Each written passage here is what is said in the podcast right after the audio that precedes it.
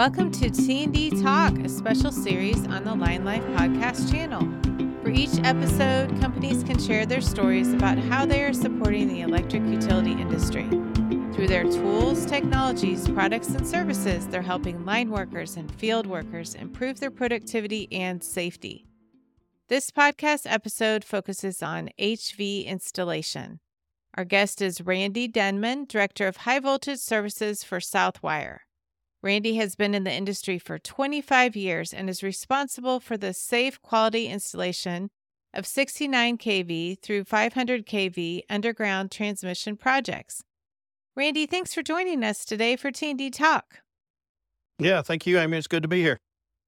First of all, how does high voltage underground transmission cable help to meet the growing demands of the electrical grid? As most people may be aware of or understand, right of way space for these large overhead lines really is not as available as it used to be, especially in cities and growing urban areas. The customer power demand is increasing. Utilities are being required to bring online renewable energy like the wind and solar.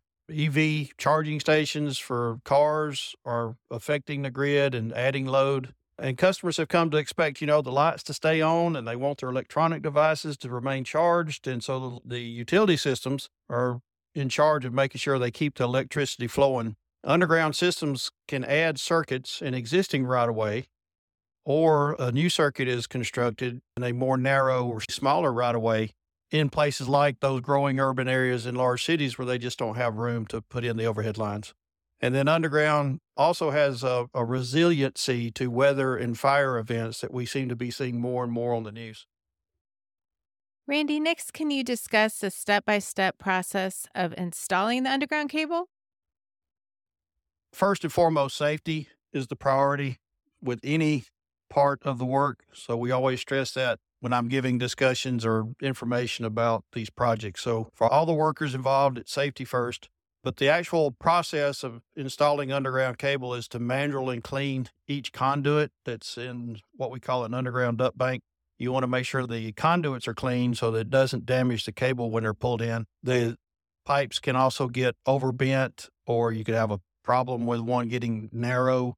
And so those conduits, they're plastic conduits. So you want to make sure they're perfectly round and that they're clean. And then each cable is what we call jacket tested on the reel before it's pulled in to make sure it hasn't been damaged during transportation from the cable factory to the storage site out where the job is. Cables are pulled in, one cable into each conduit, and you have to maintain the proper pull tensions on the cable. You know, you got to have the right equipment with measuring devices on it to monitor pull tensions. And as you're unwinding the cable from the reels, you want to make sure you don't overbend the cable, which could damage the uh, insulation because this is a plastic insulation. And so you don't want to overbend, which could possibly cause cracks or very small imperfections that could affect cable performance. And after the cable's pulled, you cut the ends from what the pulling setup is and when it comes off the reel and you want to make sure you seal the cable in so that you don't get water inside the cable. And then after the cable pulling is complete, each circuit is going to have terminations. They may be outdoor terminations that are in a substation or on a riser pole, or in some cases, circuits will have what's called a GIS termination on the end, and that's a special type of switchgear that are in substations. And then, depending on the length of the circuit, you may also have splices, uh, which go in underground vaults. And the vaults are considered confined spaces and you have to make sure you have the proper safety equipment for going in and out of those locations. But once the cable's terminated, and if there are already splices, the cable uh, is spliced, then there's finally a commissioning or acceptance test. And this can be as simple as hooking the, that circuit up to the overhead line or a substation bus, but without load on it. So you're only hooking up one end or connecting one end of the circuit. You energize it at voltage, you let it set or soak for 24 hours. And then with no problems, you connect the other end and you have a fully loaded circuit. On the larger, higher voltage circuits, it's more common to do what's called a, an offline AC test. And that's where you bring in special equipment. The equipment is connected to each phase of the cable one at a time. You energize or test the individual phases one at a time from end to end. And once you pass that test, then you turn the circuit over to the utility and they are ready to uh, actually put load on that system. Randy, what are some special precautions, design considerations, or best practices when it comes to undergrounding transmission cable? It starts with the engineering. When you pick a site, you want to make sure that it's constructible, that you're avoiding potential right of way issues like historical places or uh, uh, environmentally areas that you just don't want to disturb. And then you do a design of the cable system itself because you want to get the most power that you can through these cables. A lot of people don't realize is when you flow electricity through these insulated cables, they generate heat, and heat is what causes problems for these cables more than anything. When you're with them underground, the heat is held in by the surrounding dirt as an insulator.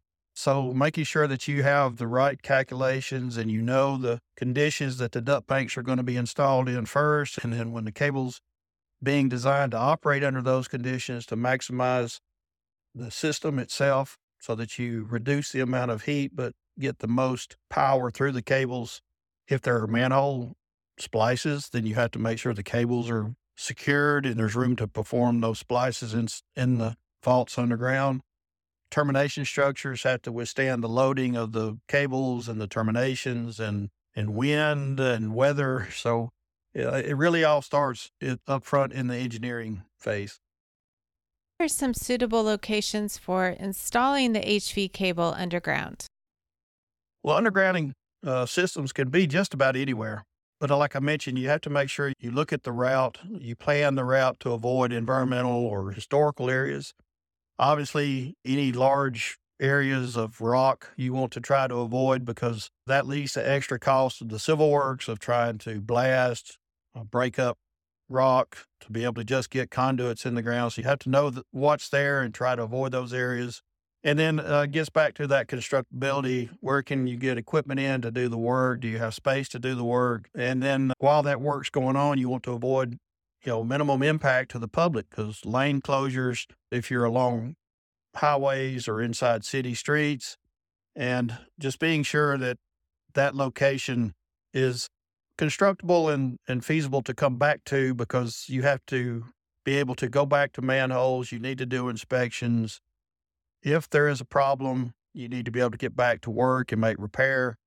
But as far as suitable locations, just about anywhere. Southwire's factory certified team of installers have installed more than 7 million feet of HV cable with zero cable failures. What are some strategies for success when it comes to installation? Well, again, it starts with the design. You want to make sure that you design the system to operate as maximum as you can. It goes continues through civil construction. The the duct bank is built properly. The conduits are clean and installed properly. But then when you switch over to the cable itself, you know, we use the high quality material that makes up the plastic insulation. So you have different layers of that plastics. You want to make sure you have the high quality material.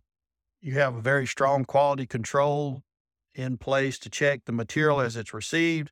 You're checking the quality of the manufacturing as it goes from step to step through the plants.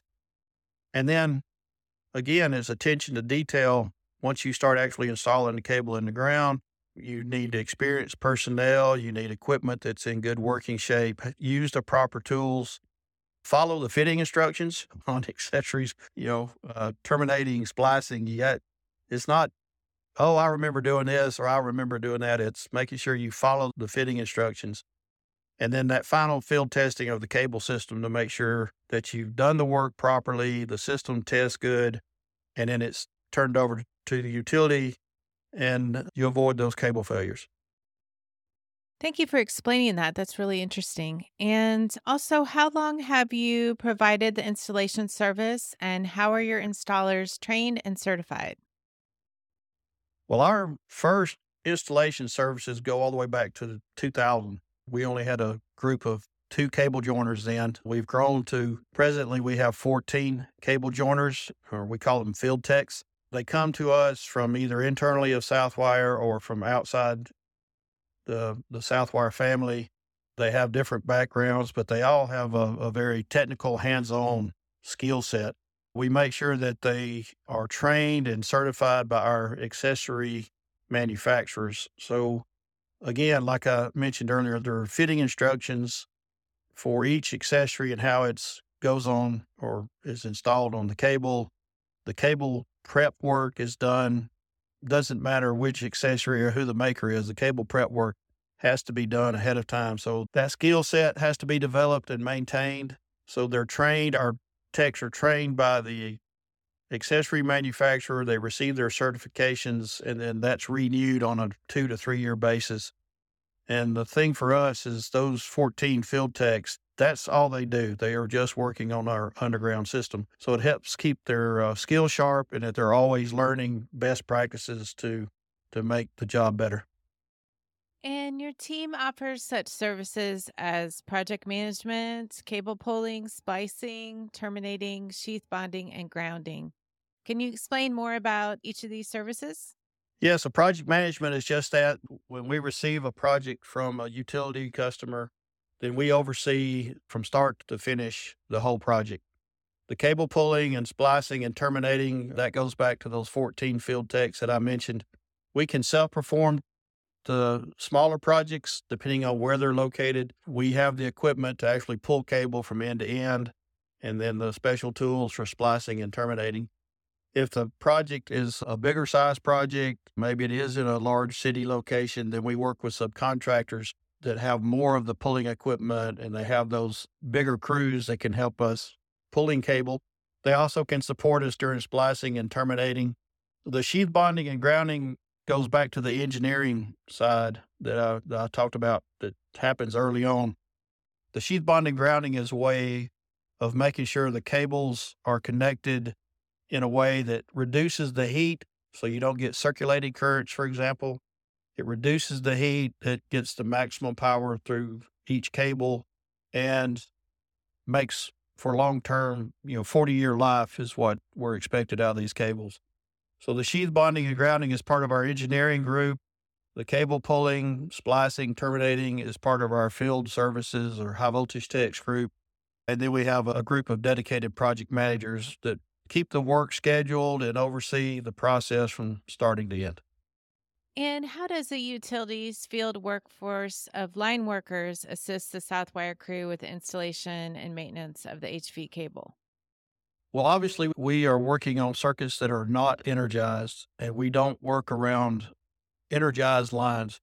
So it's line workers are going to be the ones that come in and make necessary switches, operations, or uh, maybe remove jumpers, overhead jumpers, or bus work in substations or overhead lines to make sure we have safe work areas. The line worker may be an inspector for that particular utility to to oversee the work that's going on and make sure we're doing things in a safe, quality manner to meet the utility's expectations. And then once the system is installed and out of sight, then the circuit itself does require maintenance. And line workers being out there on the front line, you know, they are the eyes and ears to look for visual inspection of cables where they come out of the ground, looking at the terminations for signs of oil leaks because these insulators do have an insulating oil in them, like transformers. They can look for any possible damage from outside uh, for just normal operations uh, and and report those back if they find those. And fall's here and winter is coming. So, can you discuss the installation process during cold weather situations? Absolutely. So, like I mentioned and have said, for us, XLPE cables, uh, I do want to take a step back. There are two types of high voltage cables. There's EPR or a rubber cable that are at lower voltages like 69 and 138. And then the XLPE or plastic cables are the cables that go from 69 to the higher voltages up to including 500 kV. So, plastic, like anyone can imagine, when it gets real cold, it can get brittle and so we have to make sure that when we know we're going to be working in cold weather, and I'm talking about less than sub freezing temperatures, we have to make sure that the cables are heated and it helps the plastic insulation stay flexible. We keep the cables heated overnight before we pull the cable, and that may include building a tent like structure around the reel and having uh, portable heaters in there to keep the heat going on the cable reel itself and the cable overnight and up to the point to where the cable reel is actually moved to the pulling location. And so obviously that's extra work. That's uh, extra care that's taken so that somebody's inspecting the cable heating overnight and then taking precautions while you're pulling the cable to make sure the lubricant that goes on the cable while it's being pulled in is not frozen and it's also kept warm. And the safety of the workers, as I mentioned earlier, working in cold conditions, making sure the equipment is operating. And so a lot of planning as we get into those cold weather situations about getting the setup right, performing the work, and protecting the cable against damage. And finally, please describe your HPFF retrofit solution and how it will help utilities to meet their current and future needs. Yeah, it's an exciting time in the electric industry. That's a popular saying we hear these days. And utilities are looking for ways to use existing assets. And underground or HPFF cable systems have been around since as far back as the 50s. So it's a steel pipe that's already in the ground. It has cables in it that are called paper insulated cables. And there's an oil that uh, pumps through that pipe with those cables to help that insulation do what it's supposed to do. So they have uh, the existing steel pipe in the ground and they don't want to necessarily have to dig up streets. And you can imagine places like city of New York, Manhattan, Chicago, Detroit, where most of these systems were installed many, many years ago. So the HPFF retrofit takes a plastic insulated XLPE cable insulated cable and combines it with a technology that's used for helically taping a shield around that insulation. And then three cables are pulled into that single pipe. So the old cables are removed, the old oil has been pumped out, the pipe has been cleaned and inspected to make sure it's not damaged.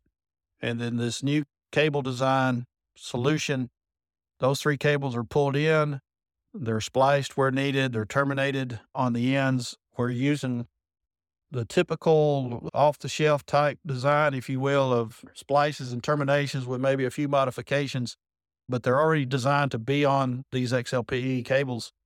And in many cases, we're starting to see where we've performed case studies for some utilities based on what ampacity they have now and what they want to maintain or possibly get a higher ampacity out of. And the main difference there is that these new cables operate at a higher operating temperature uh, where the conductor can actually get up to 90 degrees C and the insulation can operate under that condition versus the old pipe type or paper insulated cables that had to be at a 70 degree C operating temperature. And so with those changes in temperature and with the quality of the insulation material we've been able to run case studies for utilities where we can put in three cables and still meet the required load, or and in some cases actually improve on that. Again, it all goes back to the overall installation conditions that I talked about for any underground system. The main takeaway is that that allows the utilities to reuse that underground asset, that steel pipe that's already there. It keeps them from having to uh, possibly dig up city streets or if there is any work that has to happen, it minimizes how much work is done. Again, minimizing the impacts to the public, but it gives them a way to get more cable and more power into their system. Randy, thank you so much for joining us today for T&D Talk. We appreciate you sharing your insights on HV installation with our podcast listeners. Yeah, thank you. I appreciate the the time and uh, look forward to any questions that may come about. Wonderful. And for more information about Southwire's HV cable program, please visit www.southwire.com backslash services backslash high hyphen voltage hyphen underground hyphen transmission. Also, to listen to our other T&D Talk podcast episodes, be sure to subscribe to the Line Life podcast on Spotify, Apple Podcasts, or your favorite podcasting app. You can also listen to all the episodes on T&D World's special podcast page at www.tdworld.com backslash podcasts. Thank you for listening to T&D Talk.